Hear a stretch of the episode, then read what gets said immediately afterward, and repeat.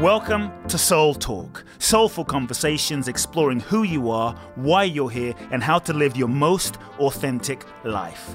My name is Kute Blackson, nationally best-selling author of You Are the One, transformational teacher, and your host. I invite you to subscribe to the Soul Talk podcast for weekly inspiration from me, where I will share with you some powerful ideas, thoughts, and practical life wisdom to help you live life more fully, freeing yourself from your past, reclaiming your power, and living your true life's purpose. You can also go to www.kuteblackson.com, enter your name and email to download my free two part video training series and learn the ultimate secrets to happiness and fulfillment. Let's get started with Soul Talk.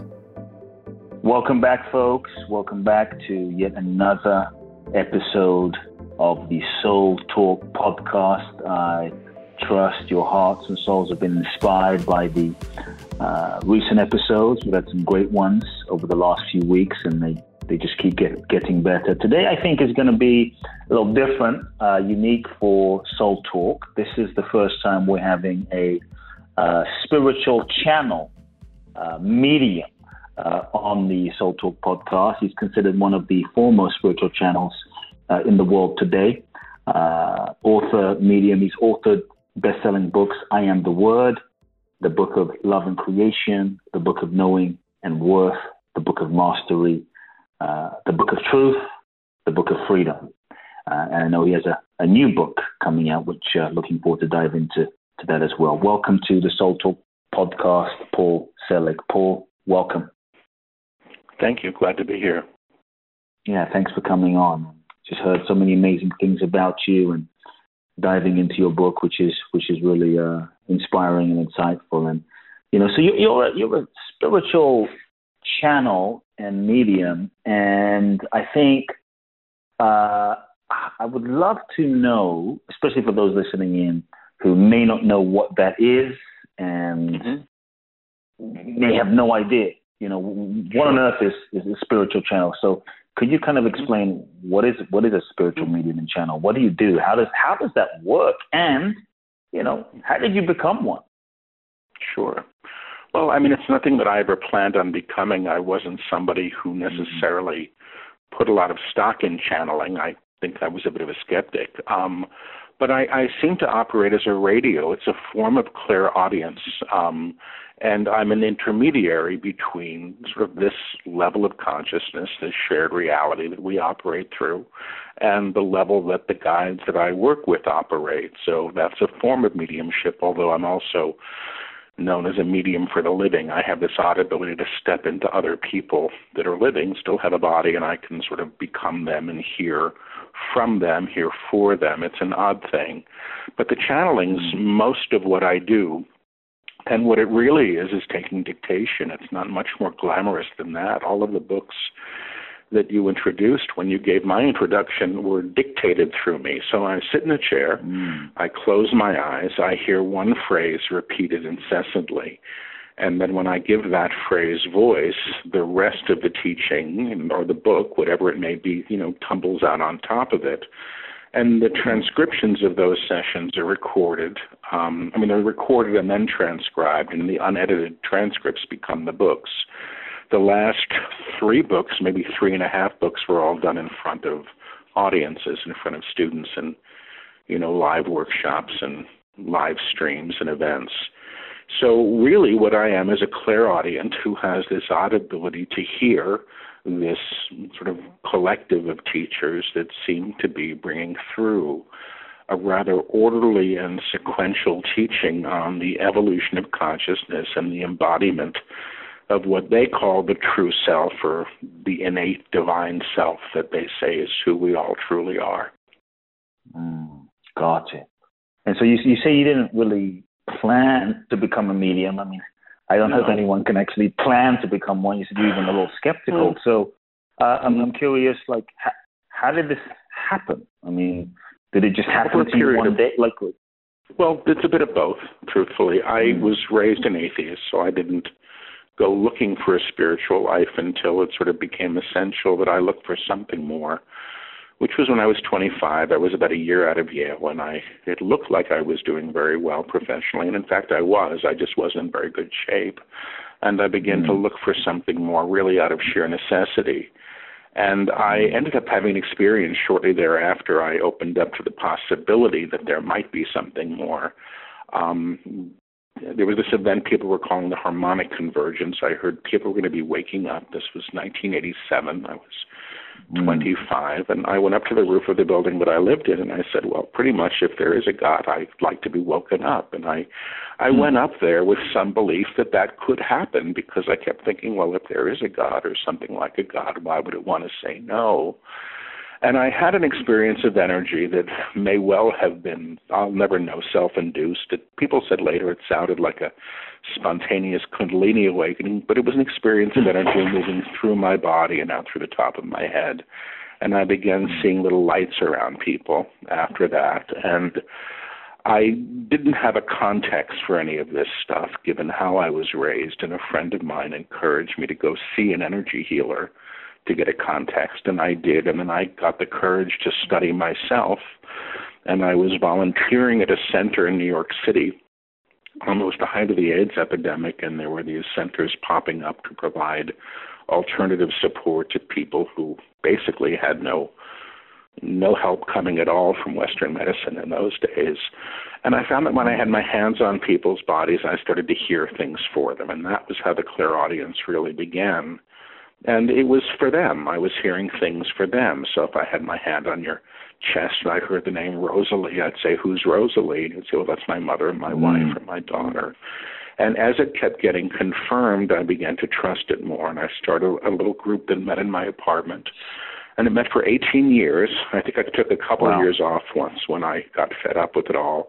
But 18 hmm. years, I, I sat once a week with whoever would show up, usually sometimes three people, sometimes 25 and hmm. I would do this work. There was energy that came with the work, and that's what I was so interested in, not the information. I had another career. I was, you know, on the faculty of, of NYU for 25 years. I was running a graduate program at a small college in Vermont, Goddard College, you know, during this. And I wasn't really looking to be known for the channeling. In mm-hmm. fact, for the most part, I was keeping it pretty quiet, especially at NYU. Mm-hmm. And in you know, but at one point in 2008, after I'd finally quit smoking, the guys that I work with began lecturing through me, and all I really knew was that I was talking more. Um, but it wasn't until the you know they said the guides said in a group, you know, Paul's not going to believe what's coming through him until he sees it written down. That I began recording and transcribing, and as I began to do that, they became willing, and very shortly after that, they began dictating books. And uh, the, the first book took two weeks of dictation. It was called I Am the Word, and now there are seven others, six others in print, wow. and there's an eighth one that's since been dictated. So these things come at the pace of about once a year. And now, oh, now about usually over about 30 days worth of sessions, spread out a bit because I do them in front of of a convened group of students wherever they may be. Um, but that's it, and that's how it happened, and that's what I do now. I left my academic life about four years ago, and wow. I travel and I do this work, and um, the books keep coming, and I have a practice where I help people, you know, with the guides or by mm-hmm. tuning into the people in their lives. I'm not a medium for the dead. I don't talk to your Aunt Agnes or your your mm-hmm. uncle, you know, but if your uncle's living, you know, across town and you're arguing, I can probably hear him pretty well and be of mm. service in that way. So that's what I do. Mm. Got it. Got it. Very clear. Is now is is there a I don't know is is is, is there a reason?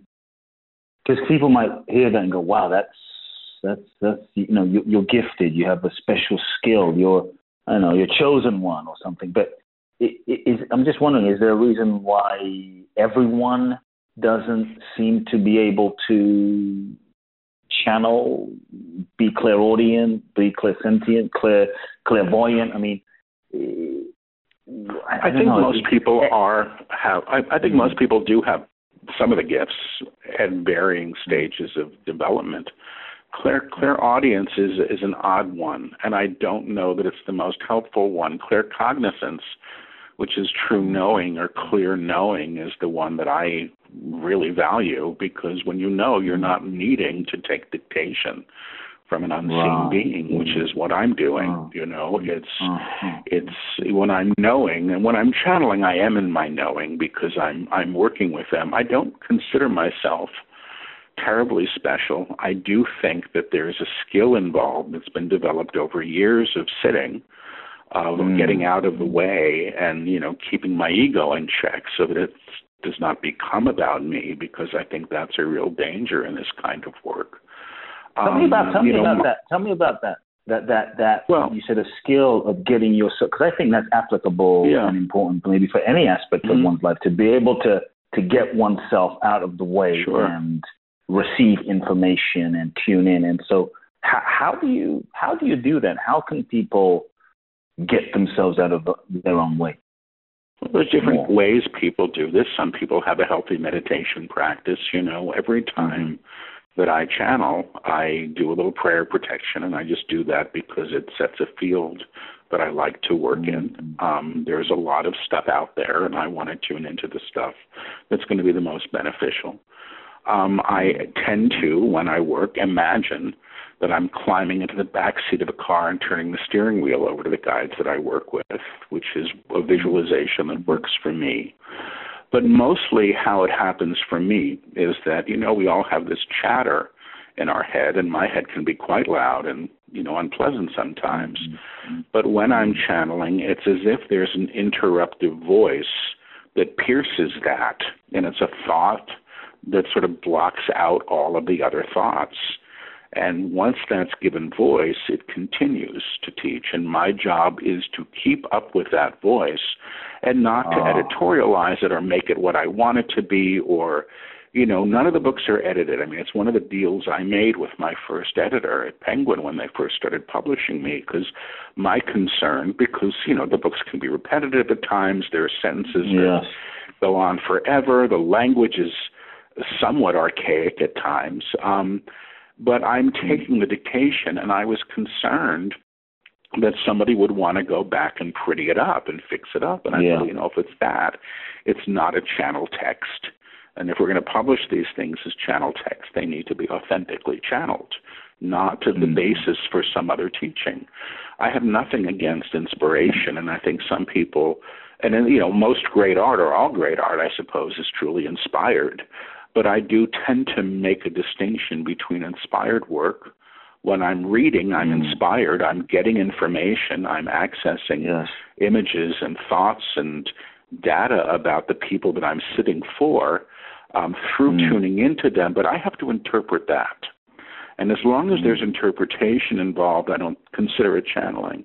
If there's no interpretation and it's a direct transmission like a radio broadcast, then I tend to my job is to flow with it as best I can. Now, gotcha. you know, I don't have a good meditation practice. I just show up for hmm. this weird thing. But I do think that most everybody does have some innate ability, but we live in a culture that says that we don't. And um, ah. so you have to access the potential for it. My guides say you can't you can't claim anything until it's first a possibility. And if it's not a possibility, hmm. you're not even going to ask or claim or accept. So really claiming that possibility. Are there any other ways that uh, someone who perhaps feels they're not that intuitive or open in that way can begin to cultivate their intuitive capacity? Maybe not channeling, you know, in a way that you're talking about, but at least just opening yeah. to sensing and their intuition. Well, uh, one of the things I often say to people is you can you can just close your eyes for a moment and go to a time in your life when you knew something. I knew I was in love. I knew I got the mm-hmm. job. I knew I was in trouble. I knew the relationship was over. I knew he or she was sick. Anytime that you truly knew something, and remember what that feels like. And then go to thinking. I'll give you an example. Mm-hmm. I think I know what I'm having for dinner tomorrow. I think I know how long this relationship will last. I think I know how secure my job is or how long I'm going to live or where my best friend is right now. And you'll find that there's a real distinct difference between knowing and thinking. And uh-huh. I define it as saying, well, when I'm thinking, there's always a question attached still. When I'm knowing, there never is. And your knowing self is the intuitive self, that aspect of you who is unafraid and who knows. There's a film that I'm I'm not meaning to plug it, but I'm one of the people interviewed for it called PGS, Your Personal Guidance System by an Australian filmmaker named Bill Bennett that's, you know, online and there's a lot of very good people talking just about that mm. question, how do people open up intuitively? Because it's there for us, but again, you know, we have to learn how to accept the information. The information that I'm going to get from my intuitive self may not be in the least bit what I want to hear, which is one of the mm. reasons as a psychic I avoid reading for myself because I've got to be neutral mm. enough to be able to accept mm. the information that comes, even if it's not going to thrill my personality self. Got it. Is there any other way, like when you receive information as, as you're channeling, mm-hmm to, I guess, I mean, maybe it's, it, it connects to what you just said, but curious, like when you're channeling, is, is there a way you you discern between, okay, is, is, my, is this my mind? Is just is this just my mind? Yeah. I mean, is it just my mind speaking, or is it actually a pure information that's being channeled? Is there a way you distinguish yeah. that? Yeah, the texture is different. The quality of language oh. is different. You know, it's mm. it's it's a little bit like using don't know why I want to use this weird example, but you know, if you go into somebody else's house and you use their restroom, it's not yours. You know, the colors are different mm. on the wall. You know, where the where the sink is is different. There is a sense of otherness to it. Now, because I channel the same collective again and again and again, I'm comfortable with it, so I recognize it. And that's uh-huh. important to me because I want to be able to trust the source of the transmission. Um. And I do question the transmission that comes through. If my guide said to me while I was in a book dictation, you know, the moon really is made of green cheese, I'm screwed because it's going to end up in the book. But I would say, you know, tell me what that means, and they would have to unpack it. They'd have to mm. explain what they meant. So, you know, it's, how can I say this? It, the, what I'm talking about is specific to the active channeling, and the, what comes through me. The guides I work with are teachers, mm-hmm. so they're teaching mm-hmm. through. It's not like convenient and you know world predictions or personal predictions. My guide couldn't care less if I ever got into a relationship mm-hmm. or ever bought the mm. house of my dreams. That's just not what they care about. They care about the teaching coming through. So it's mm. not very good for self-seeking and self serving. Mm. Psychic work can be a bit more helpful for that, but my guides are working on a spiritual level. They're not really working sort of psychic, predictive, astral. They'll do some of that work. Yeah. When yeah. it's of use to people, but much much of that stuff just adds confusion to the mix. You know, I don't like. I mean, if I'm reading for somebody and they say I'm not ever going to be in a relationship, and I can be quite accurate with these things, but I say, you know, I'm seeing a guy with the the Eiffel Tower tattooed on his forearm, you know, and and and and a nipple piercing. Hmm. You know, that's pretty specific. And I've been known to say those things, and I get a, I get an email, you know, six months later saying, "Hey, I'm meeting, I'm you know, I'm I'm dating the guy with the Eiffel Tower on his arm," and that's nice when it happens. But the challenge is people have free will, and if you know the next day that same person meets somebody without the tattoo who might make him or her very happy I would be saddened if they said, "Well, I can't be with you because I'm waiting for the tattooed person to show up." Mm. So I don't, you know, my guides never tell people what to do. They don't tell me what to do. They, I mean, I've often said, you know, they'll let me walk into traffic if I want to, but if I say, "Is this a good time to cross the street?" they might say, "Not wise," which still means uh, I have choice. Uh-huh. You know, yeah. Yeah. Tell me a bit. Uh, talk a bit about that. You you raise an interesting point about this concept of free will destiny. I mean, some some folks feel like you know, just my life is destined. It's just my destiny. I'm I'm destined to meet my soulmate at a certain time, or you know. So, how much of life is in our control? Like, you mm-hmm. know, the sense of I can create my reality into whatever I want it to be. I can manifest it if I think it and I will it and I take action. I can make it happen. And how much is just destined because it sometimes seems like there's folks that you know, I mean, they're kind of, I don't want to say screw, they kind of, they're screw ups, and, and yet mm-hmm. they seem to be successful or they have that career and it just, things yeah. happen for them, you know. So, What's that balance, yeah. and, and, and how do we play that? How do we play in that as human beings? Well, this is what I understand from the teachings that come through me. We're always creating our lives and our reality, and this is happening on two levels. It's happening on the individual level, which is, you know, everything that you see that I see around us right now or in our world beyond the room we're sitting in. My guides would say we are in agreement too. And by agreement, uh-huh. they mean vibrational accord. So nothing mm. can be in resonance with you that you're not in resonance with. Now, mm. I would say, and I did say to the guys, well, what about the war in Iraq? And the guys said, well, you didn't create the war in Iraq, but you're in alignment to it. So the consciousness that you hold is contributing to its presence. How you mm. perceive mm. anything and how you hold that in consciousness, they say, contributes to the thing. I mean, they say very simple things in their teachings. You know, what you bless blesses you in return, and what you damn damns you back.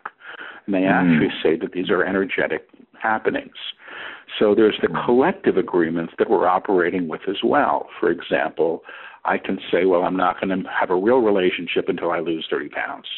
You know, and I can say mm. that's because that's what people say.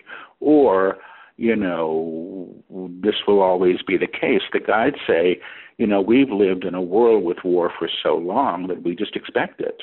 And consequently, we're always going to have it.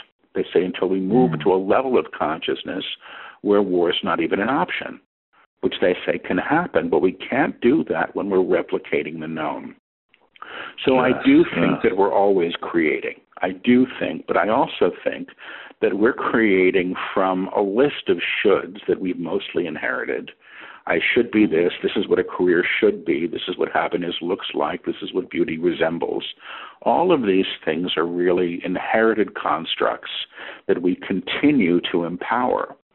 And what my guides talk about is, you know, moving beyond those agreements so that it's the aspect of self, the true self, that doesn't mm. experience itself as separate from its source goes into the claiming.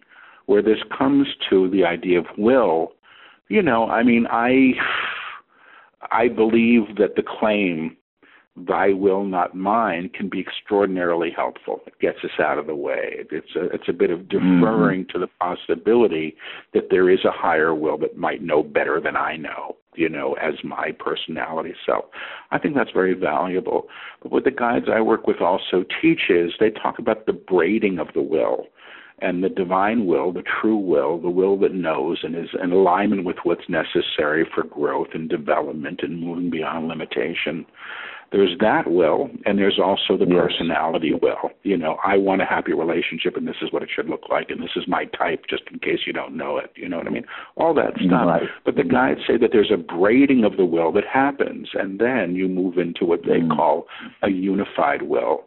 So if you've heard ever heard this claim, you know, I will to will thy will, which is a very high oh. claim, which is about alignment of will. That's what they're teaching more. But they are saying, in the mm. midst of all this, we're always creating. They say, mm. and have said to me in some of my darkest times, you cannot be a master and a victim at the same time. You really can't have both. Mm. They say we all have these little frames that we walk mm. around with and the purpose of the, the frame is to fill what we expect it to be. So if I want to keep saying, I am never going to be understood or the world doesn't understand me, and that's my frame, I'll continue to claim and align to and move into vibrational accord with all that confirms that idea. So I'm, we're always getting to be right, which kind of stinks. Mm. You know, like I can complain about stuff, but basically I'm getting what I expect. Mm, got it. Got it. Beautiful, beautiful. So you triggered another question in terms of, let's say, I, I really lo- love the statement you said. Nothing can be in resonance that we are not in resonance. Yeah. That we're not in resonance with, right? And so, mm-hmm. um, so let, let, let's say someone has because uh, I want to just distinguish, discern this, and really unpack this mm-hmm. this piece of the conversation. Let's say someone mm-hmm.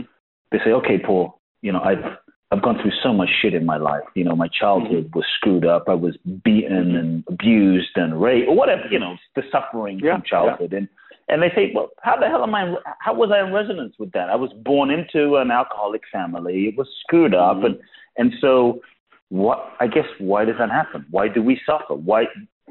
Why? You know, what what, oh. what what's your perspective for for a person who's gone through some things yeah, like that? I've through about everything on the list that you just announced, so I understand it. Oh. You know, and that was oh. my big complaint. You know, I didn't get mm-hmm. into any of this stuff because things were going so terribly well. Um, and I get it. And it's often been my complaint and my claim. But what I do have to to trust is what the guides say is that it's all an opportunity to learn, every bit of it. Uh, now, uh, when I was in my darkest times, when I was in my late twenties, um, somebody was very kind to me, and they once said to me, "You know, Paul, as dark as you've been, that's as much light as you can hold." And I hung on to that mm. for for life for a little period of time. I needed some something. And if you know mm. anything about like 12 step programs, one of the things they'll say is, you know, no matter how far down the scale you have gone, you will see how your experience can benefit others, which I think yes. is also very true. And I also know mm. That my ability to tune into other people and know, you know, really know what's going on with them and where they're coming from comes from the fact that I've had an enormous range of emotional experience in my life. And I can mm. resonate with it. I can understand it and therefore perhaps be of some use. I'm not a therapist. I'm not a doctor. I don't want to do those things. But I can mm. experience something. So it's the challenge here is, I suspect, you know, things do happen that just seem impossible, you know. Um. I have a good friend who's a medium and a very good one. Her name is Natalie Sudman. And um I don't, I don't do a lot of publishers of mine that I'm talking about her in an interview, but mm-hmm. you know, Natalie was an archaeologist and she was on government assignment in Iraq and she was blown up by a roadside bomb and had mm. an amazing near death experience and, and she's truly gifted. And on one level, you know, when she came back from that, you know, and when she was able to understand it or was having her experience, she understood that it was something there to experience and to learn through. All of this is stuff to experience and learn through. You know, we just may not, they probably aren't any of the lessons that we would choose at a personality level, but they may be things that we're going to be benefiting from in terms of our soul's growth. I mean, the guides that I work with say, you know, if you look at the millionaire and you look at the beggar on the street, they're both learning lessons of abundance. They're both getting huh. the same lessons in different ways. It's we culturally that decide that one is better than the other. In fact, they're not. They're different ways mm. to learn. You see? So we mm-hmm. just have all this strata, you know, this whole, all this, I don't know, all of these things that we say should, shouldn't, you know. I mean, I, I believe we're all going to die and that that's part yes. of life and that God is birth and God is death, you know, and it's all these things. The guides I work with say God is all things or no things and the realization of the divine in challenge um, in an atrocity and something that we would seek to condemn or deny God in, that's where real development happens, you know. I was channeling a workshop in Calgary, Alberta, the weekend of the Pulse nightclub shooting in Orlando, which at the time was the biggest, you know, mass murder in the US. That's unfortunately since been surpassed. But I, I woke up Sunday morning to that news, and I went, "How am I going to channel?" And the guide sat down in front of the class and did a whole lecture. It's actually up on YouTube called "How to Deal with an Atrocity." You know, which is mm. really about the remembrance of the divine that must be present. You know, the guides say again and again and again the action of fear is to claim more fear. And every mm. time we act in fear, we're empowering the fear. And they say you cannot be the light and hold another in darkness. In fact, that's where you have to shine a light. And the inherent divine as you, the aspect of you or me or anybody that is that seed of God or whatever you want to call God, that's the part of you that recognizes the divine in anything else it sees. You see, these guides I work with say, you know, God sees God in all manifestation. It doesn't exclude anything. Mm. Mm. And that's the challenge, but it's also the great opportunity. Mm, mm. Are there any things I think is beautiful? Are there any things you can like if someone's going through a really dark moment, Paul, or or they you know they're in a situation that is is mm-hmm. everything is falling apart, or you know, and then yeah. and then and they feel like, okay, Paul, you, you're right. I want to I want to see God in in this moment, but I can't. You know, I I intellectually yeah. get it's from my learning. I mean, yes, mm-hmm. but I freaking hate this moment, and and so. Yeah. Are, are, there any things? Are there any things you can point that they that they can even begin to move into that that that perspective, that deeper realization of the inherent, you know, perfection and, sure. and, and divinity of the moment? Like, what can what what can they well, do? Surrender helps. You know, I mean, true right. surrender, true surrender, which is I don't know how to do this.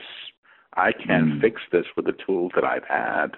I just went through a rough period like this, and boy, did I get leveled by it. You know, I mean, it was while I was dictating a book, and I'm going, oh, I can't do mm-hmm. this. But the book was all about what happens when we take off the mask of who we think we're supposed to be.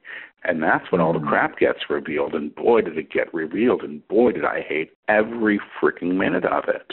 It was really awful. And I did come out the other side. But the guide said, you know, this part of the journey is like going from one continent to another and sometimes there's storms at sea and the best that you can do is strap yourself to the to the masthead and ride it through i think mm. surrender is a good thing and um, mm. asking for help is enormously important and i think we need to do that when we need to do that um, I mean, I can ask the guides what people should do. I haven't channeled on this, and it's always weird when I channel on somebody's show and I'm not introduced. I mean, I'm not expecting to, but let me just see if they want to say anything to this. Sure. They're saying allow God to help you. If you don't allow God, you're very hard. It's very hard to be helped. You have to give permission for great change, for a great change of consciousness, of consciousness when pain is the teacher, pain will teach you. Pain will teach you without a, without secession, secession. And if you allow God, and if you allow God to become the teacher, to become the teacher, you will lose the reliance on pain to instruct you in life, to instruct you in life. Mm. Just, I'm going to do. I'm going to say this. You know, I, sometimes I tell this story, but you know, when I was 25, I was a year out of Yale. I was a playwright. I was getting produced in New York and London. I mean, I was in magazines. It was it looked like things were going great, and I was working yeah. on an opera for the Minnesota Opera Company, and they put me in a hotel room in the Gopher Campus Motor Lodge in St. Paul, Minnesota. And I didn't know where to find drugs in Minnesota. You know, I know where anything. I just was having a rough night. You know, I was a 25 year old hard partying kid, and I didn't mm. know what my problem was. I knew I was in trouble in some way and real sort of i mean not just the moment i kind of knew that whatever had felt or been wrong for quite some time wasn't going to get better whatever that was whatever the name was mm. you know the gideons leave these little bibles in the drawers in hotel rooms in the us and i i took it out and it said prayer for people in crisis and i said it i just said mm. the stupid thing and i let it go and 3 days later I woke up, you know, back in New York, and I asked myself what I could do for myself that day that was positive, and that was the first voice I heard telling me to get my mm-hmm. act together, and I listened to it, and it was shocking. And everything changed from everything changed as a result of that. My entire the trajectory of my life changed, there's no question. And the work mm. that I'm doing now is is the fruit of that. But it was unexpected. But it did come at a place where my personal will was of no real use to me at a moment yeah. in time. And that was allowed me to become receptive. I don't think people need to be driven to their knees to align to source. I think the invitation is just as good. And, you know, one of the teachings the guides bring through now to students is the claim, I am known, I am known, I am known and they say the divine as you, that part of God that is as you, is known by the greater source. And the claim, I am known, I am known, I am known, in some ways supports us in realization because when we're not seeking it someplace outside of ourself, when we're simply allowing for the fact that it is because it must be, we become available, you know, in a way perhaps that we wouldn't otherwise. Mm. Powerful, powerful. Well, what are what are some of the uh, at least what you've seen and what your guides teach in terms of uh, some of the biggest blocks, let's say, to someone's spiritual evolution, spiritual growth mm-hmm. that you've seen, and some of the things that we need to let go of on the you yeah. know to really evolve to accelerate our evolution because I feel like these mm-hmm. times are intense times and we're all being yeah. you know we're being called to a to a higher level here. So speak a bit about I that. Agree. Well, you know they've dictated all these books, and each book seems to be a step on this mm. ladder on this journey.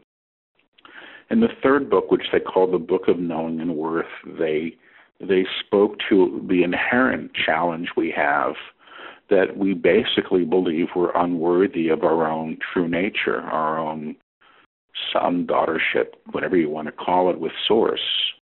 You know, they say, you know, there is inheritance that is there for us, but we have to claim it.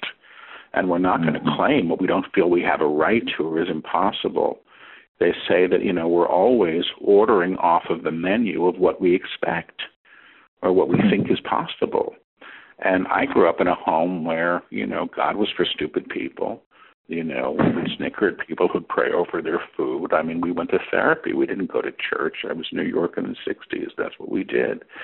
So it wasn't it wasn't none of this none of the teaching that comes through me is at all convenient to me personally. But I do get that the basic issue of worth, we have a right to this. We don't have to earn it, we don't have to be good for it. Basically, the relationship with whatever you want to call God is, is available, but we have to say yes. And we have to also mm. claim our nature or as part of that.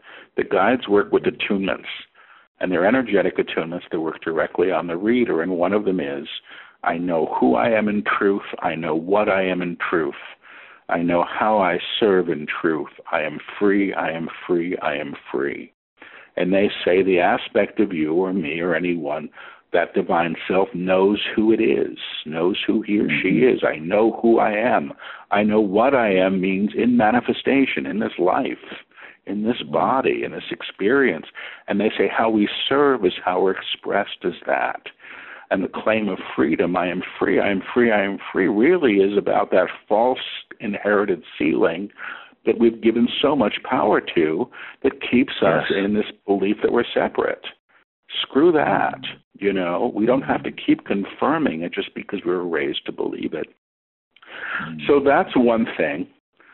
Fear is the big one. And the guides say, you know, again, the action of fear is to claim more fear. And every choice you make in fear probably isn't get you more of the same. So just look at your life, look at the last choice you made because you were afraid and see what it got you. Probably you'll see it was more fear. So a simple thing some people can do is just not act on the fear. You know, listen mm-hmm. instead to the higher. The true self, they say, that aspect of the divine that is you is never afraid, and that is the aspect of you that knows and if you look at your own life, probably there's never been a moment when you had real, true knowing, like I knew the relationship was over, or even I knew the medical diagnosis stank, whatever it might be. There's no mm. fear in that moment. The fear is always about what's going to happen next, you know? Mm. But in knowing, there's no fear. So when you can operate from your knowing, you're actually in a higher alignment. Um, what are the big blocks? Um, can you just speak to? Can you speak to just before we go into the next block because this is mm-hmm. really good stuff. It, can you speak to fear a little bit because sure. I know fear often is is what stops us from opening our hearts, stops us from committing, stops us from following, you know, speaking our voice, being our true selves. I mean, stops us from mm-hmm. pursuing our purpose. And so, let's mm-hmm. say we're stuck in fear, in a moment of fear, we're afraid to speak, yeah. we're afraid to do something. Yeah. How, how do we work with the fear in the moment? Is there any any well, guidance I, you have there? I'm going to go to the guides with this one. Don't listen to it. Well, the first thing they're mm-hmm. saying is don't listen to it. Don't give it power. Don't give it power. Thank it for being there. Thank it for being there. Go back and go about your business. You know, that's really the action of fear, again, is to claim more of itself. So the guides say even fear is of God. It just doesn't know it is. It acts basically uh-huh. on, on a rogue energy. You know, it's denying its source. But, you know, mm-hmm. anything and everything, they say, in totality must be of source. Nothing can be outside it. God is all things or nothing, and they say that must be inclusive of fear. But they do say fear is a lie. You know, it's always a mm-hmm. lie. Now, I tend to make a distinction between prudence you know, um, and perhaps caution and fear. I mean, I live in Manhattan. I have a lock on my door. You know, it's not a bad right. thing to do. I don't have 20 locks on my door, but I'm just saying, you know, this is my this is my place, and you know, and perhaps one day I will be so evolved that everybody's welcome to come and take everything that I've got. But I'm not quite there yet. Maybe one day. So, um, what is, I'm going to ask what they what what else do we do about fear? They're saying, you know, you can let fear teach you if you want it, but it's not the best teacher. Ask for a higher teacher. Mm. Ask for a higher teacher. You know, I can learn through sticking my hand in a fire that it's not good to stick your hand in a fire. You know, I can learn yes, through yes. that. But there are other ways I can learn the same lessons. I can learn not mm. to drink and drive by killing 12 people behind a wheel, you know. I mean, mm. God, God forbid that should happen, but there are other yeah. ways to learn our lessons. And I do feel that we keep getting the same lessons until, and in gentle ways, and then in harder ways, perhaps, if we don't learn the opportunities that they present. And again, this goes back to this being school. So I don't know if this is enough. I mean, the guides, it's in every book, the guides go off on teachings of fear and how to how to lift beyond it. But if you go to the idea of co-resonance, and this is a simple idea, if I'm in alignment to fear, that's the level of vibration that I'm I've come to. That simple claim that I gave you, I know who I am, I know what I am, I know how I serve. If you, if you the guides say if you claim that, it'll call your energy back into present time because you can only know in the present moment. Mm. Everything else, you know, fear tends to operate in projection, the what ifs, not in the present moment. So you can lift above fear but you can't do it if you're propelling it forward and continuing to to dance with it. You know, the guides say mm-hmm. everything in your life you're shaking hands with. What you shake hands with, you hold. What you hold, you're in vibrational accord to. If you don't like what you're holding, let it go. You know, mm-hmm. stop dragging it back into the present moment.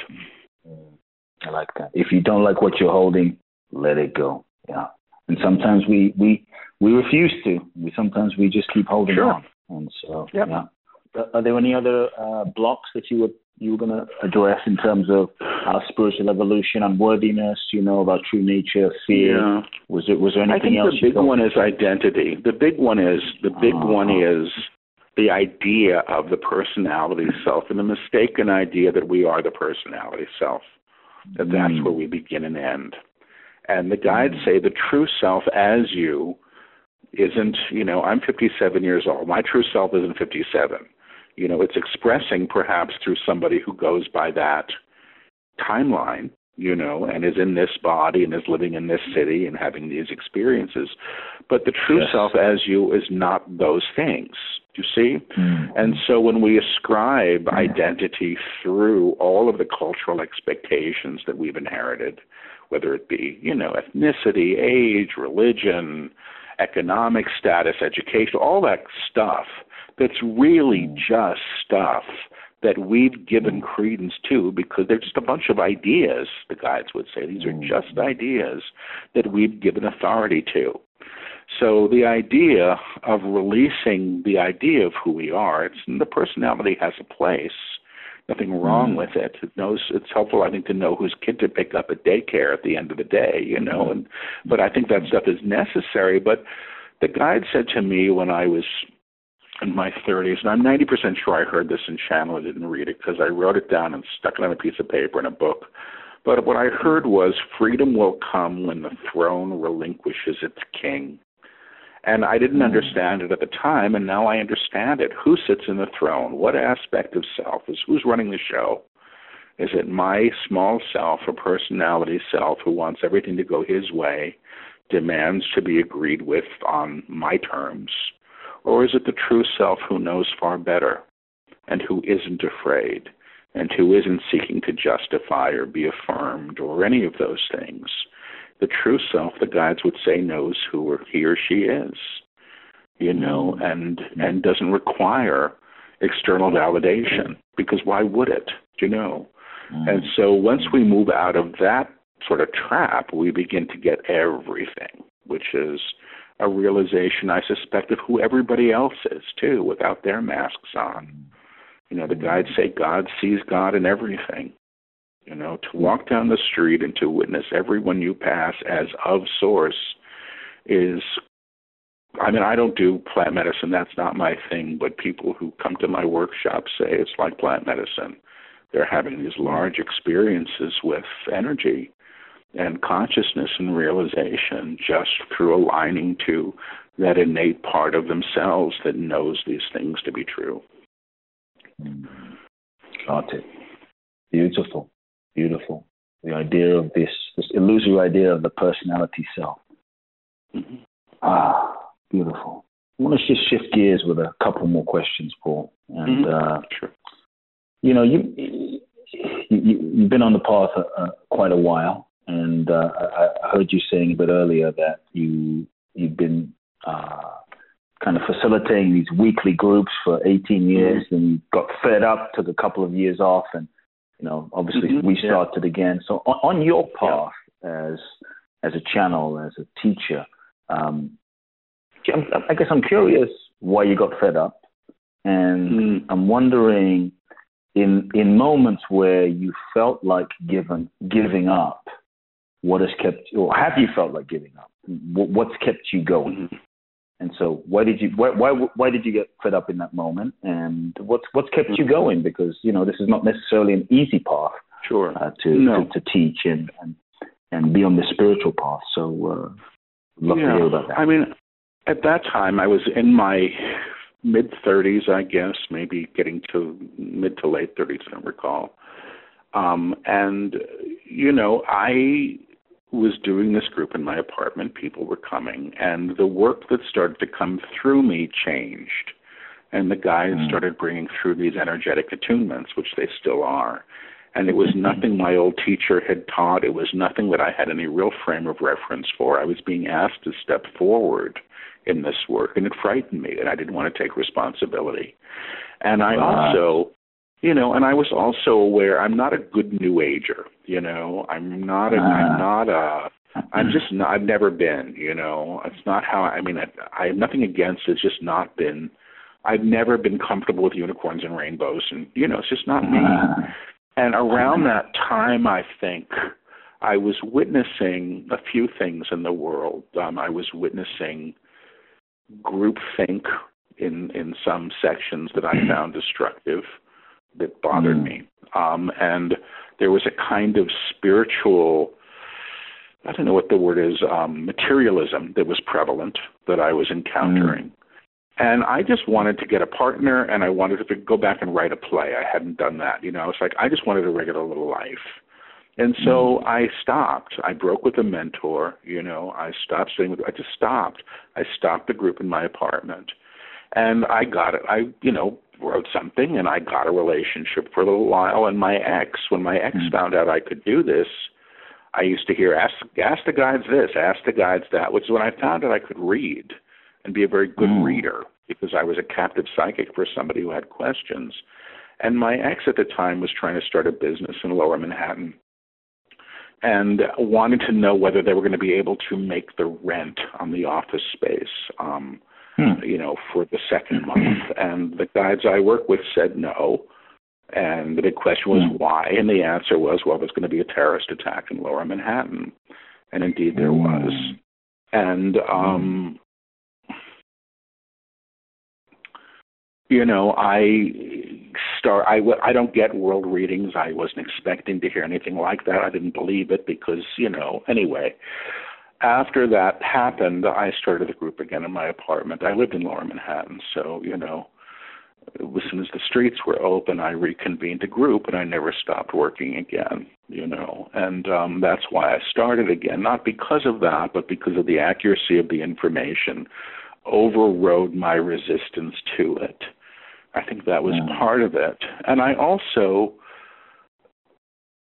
at this point, I mean, now I look at my life, yeah. you know, and I've left NYU after 25 years. I've left. I'm on the board of Goddard College now, but I'm I'm no longer, you know, running an academic program. But for the most mm. part, there's so much video of me channeling all over the web, and I look like a nut doing it, and I know that. But there's nothing I can do about it. It's it's not elegant. It looks loony. And what are you going to do? So I think the likelihood of my becoming a dean someplace, which is kind of the path that I was on for, probably is not going to happen. And this is yeah. the work that I'm doing, and I'm grateful for the work that I'm doing. I may never mm. understand it, mm. ever, you know. Mm. Um, but you know, it's what I do, mm. and maybe one day I will, and you know, maybe I'll keep doing it until it doesn't matter if I do or not anymore. Mm. Beautiful, beautiful.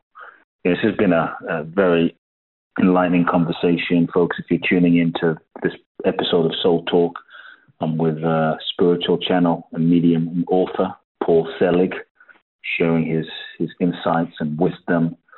Paul, one question I'd like to ask towards the end of the interview is, you know, if, if as you, I, I guess I'm going to put two questions in one. As you look at humanity, um, what do you feel?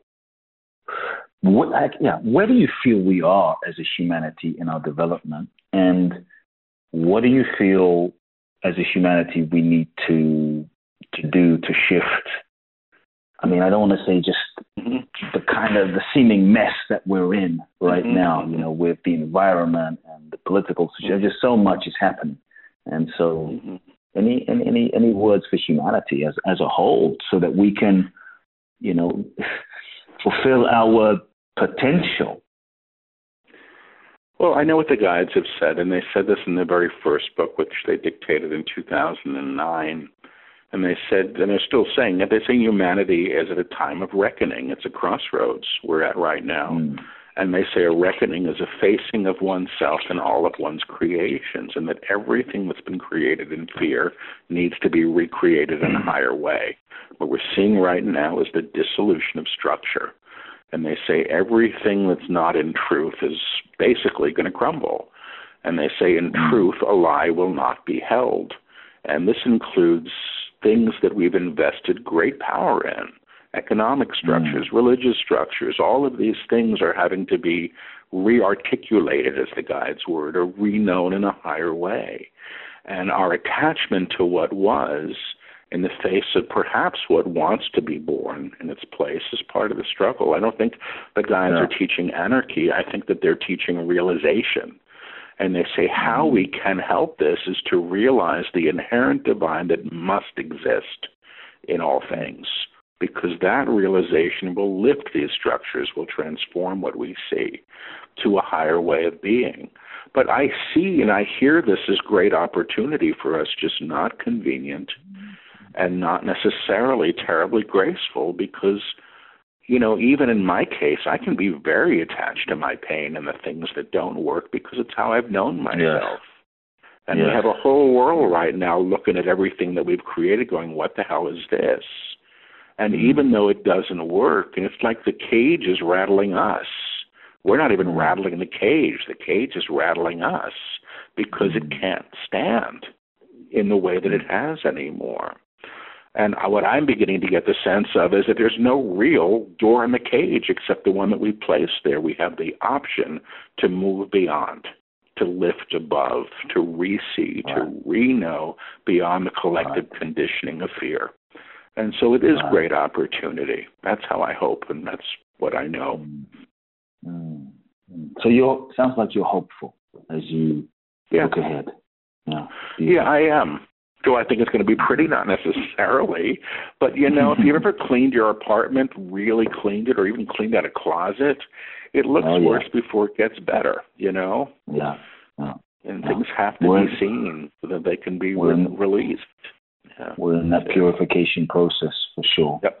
Uh, Paul, if there if there were, you know, you've shared so much in this conversation. If, if there were, let's say, we were to distill some things, if there were, let's say, three key life lessons that you have learned in your life, maybe the most important ones that you feel if you can only share these three key points mm-hmm. with the next generation, the, you know, and, the, and the generations after that, that mm-hmm. would evolve yeah. the next generation the most. What would the three key life lessons be that you'd like to pass on to the next generation? You can't be the light and hold another in darkness. The mm-hmm. action of fear is to claim more fear and know who you are at the cost of what has been. Don't look to the past for evidence. Look to the inherent moment, the moment of truth, the moment of truth, the divine within, the divine within, for the answers, for the answers. Find them. I'm hearing, and this is from my guides, they are saying you will find them. Mm. Mm. Beautiful. Beautiful. Know who you are at the cost of what has been, folks. Yeah. Beautiful message from Paul Selig. Paul, thank you for just sharing so generously today on Soul Talk, your heart, your soul, your spirit. Lots of uh, powerful information uh, that you shared. Um, I've definitely taken lots of notes today. Uh, what's the best way that uh, those listening in can find out about your your work? Is a website? I know you have a new mm-hmm. book, Beyond the Known Realization, a channel text, uh-huh. book one part of a mm-hmm. Beyond the Known trilogy. Really excited about that, folks. So definitely check that book out, Beyond the Known Realization, Paul's new book. Uh, I'm digging in myself. It's it's really inspiring. And so, uh, what's what's the best way people can connect with you and your work and your events? What's the best sure. Website? My website is Paul P A U L Selig S E L I G dot com. There's a calendar of events there. I'm all over the place, usually two or three places a month, two cities or three cities or countries sometimes. And um, I do live stream channelings pretty much every Wednesday night. So that's an opportunity to receive a lecture and ask questions from the guides as well. All that information is on the website, paulselig.com. Beautiful. Well, definitely, uh, folks, we'll We'll be posting all of Paul's info on the show notes, so check that out, paulselig.com. Lots of great information on his website. And definitely check out Paul's books. He has lots of uh, amazing, amazing books to, to check out and read. The Book of Freedom is another great one. The Book of Truth, the Book of Mastery, the Book of Knowing and Worth, the Book of Love and Creation. Uh, lots of great stuff. And I am the Word. Paul, thank you for coming on. Folks, please uh, send me an email Kute Blackson at kuteblackson.com. Uh, as always, I love hearing from you. I want to know your key takeaways from today's unique episode, key insights. Um, Paul, one thing I didn't ask, could you assign uh, a homework assignment as we wrap up? If there's a specific homework assignment, one simple action that those listening in could take uh, immediately as a result of this conversation to apply uh, what you've been sharing, is there one thing that they can go do? Yeah. Close your eyes. Make a decision that you're willing to see or to witness the inherent divine that must be in all things. And then open your eyes again and align to the potential that there is source or a vibration that you can call God that makes up everything. And if you're really ambitious, walk down the street and just see the inherent mm-hmm. divine in those you pass. You'll be surprised at what you get. Amazing. Folks, you heard that homework assignment from Paul Selig, psychic medium, author, channel texts. Uh, thanks for joining us today, folks. Look forward to your emails. Definitely download this episode, subscribe, and please share this episode with all your friends. And uh, I'll catch you next week on a new episode of Soul Talk. Love now, everyone. Blessings. If you've enjoyed this episode of Soul Talk, please do share the podcast with all of your friends, let everyone know, and make sure you download Soul Talk today. I'm looking forward to next week where I'll get to share more inspiration with you. Meanwhile, follow me on Facebook, Instagram, or social media. You can find out more about my work at www.kuteblackson.com. If you feel ready to take your life to the next level, join me at my exclusive event in Bali, www.boundlessblissbali.com, where you can find out more and apply. Also, make sure to remember to download my free two part video training series and learn the ultimate secrets to happiness and fulfillment at kuteblackson.com. Sending you all big hugs and love now.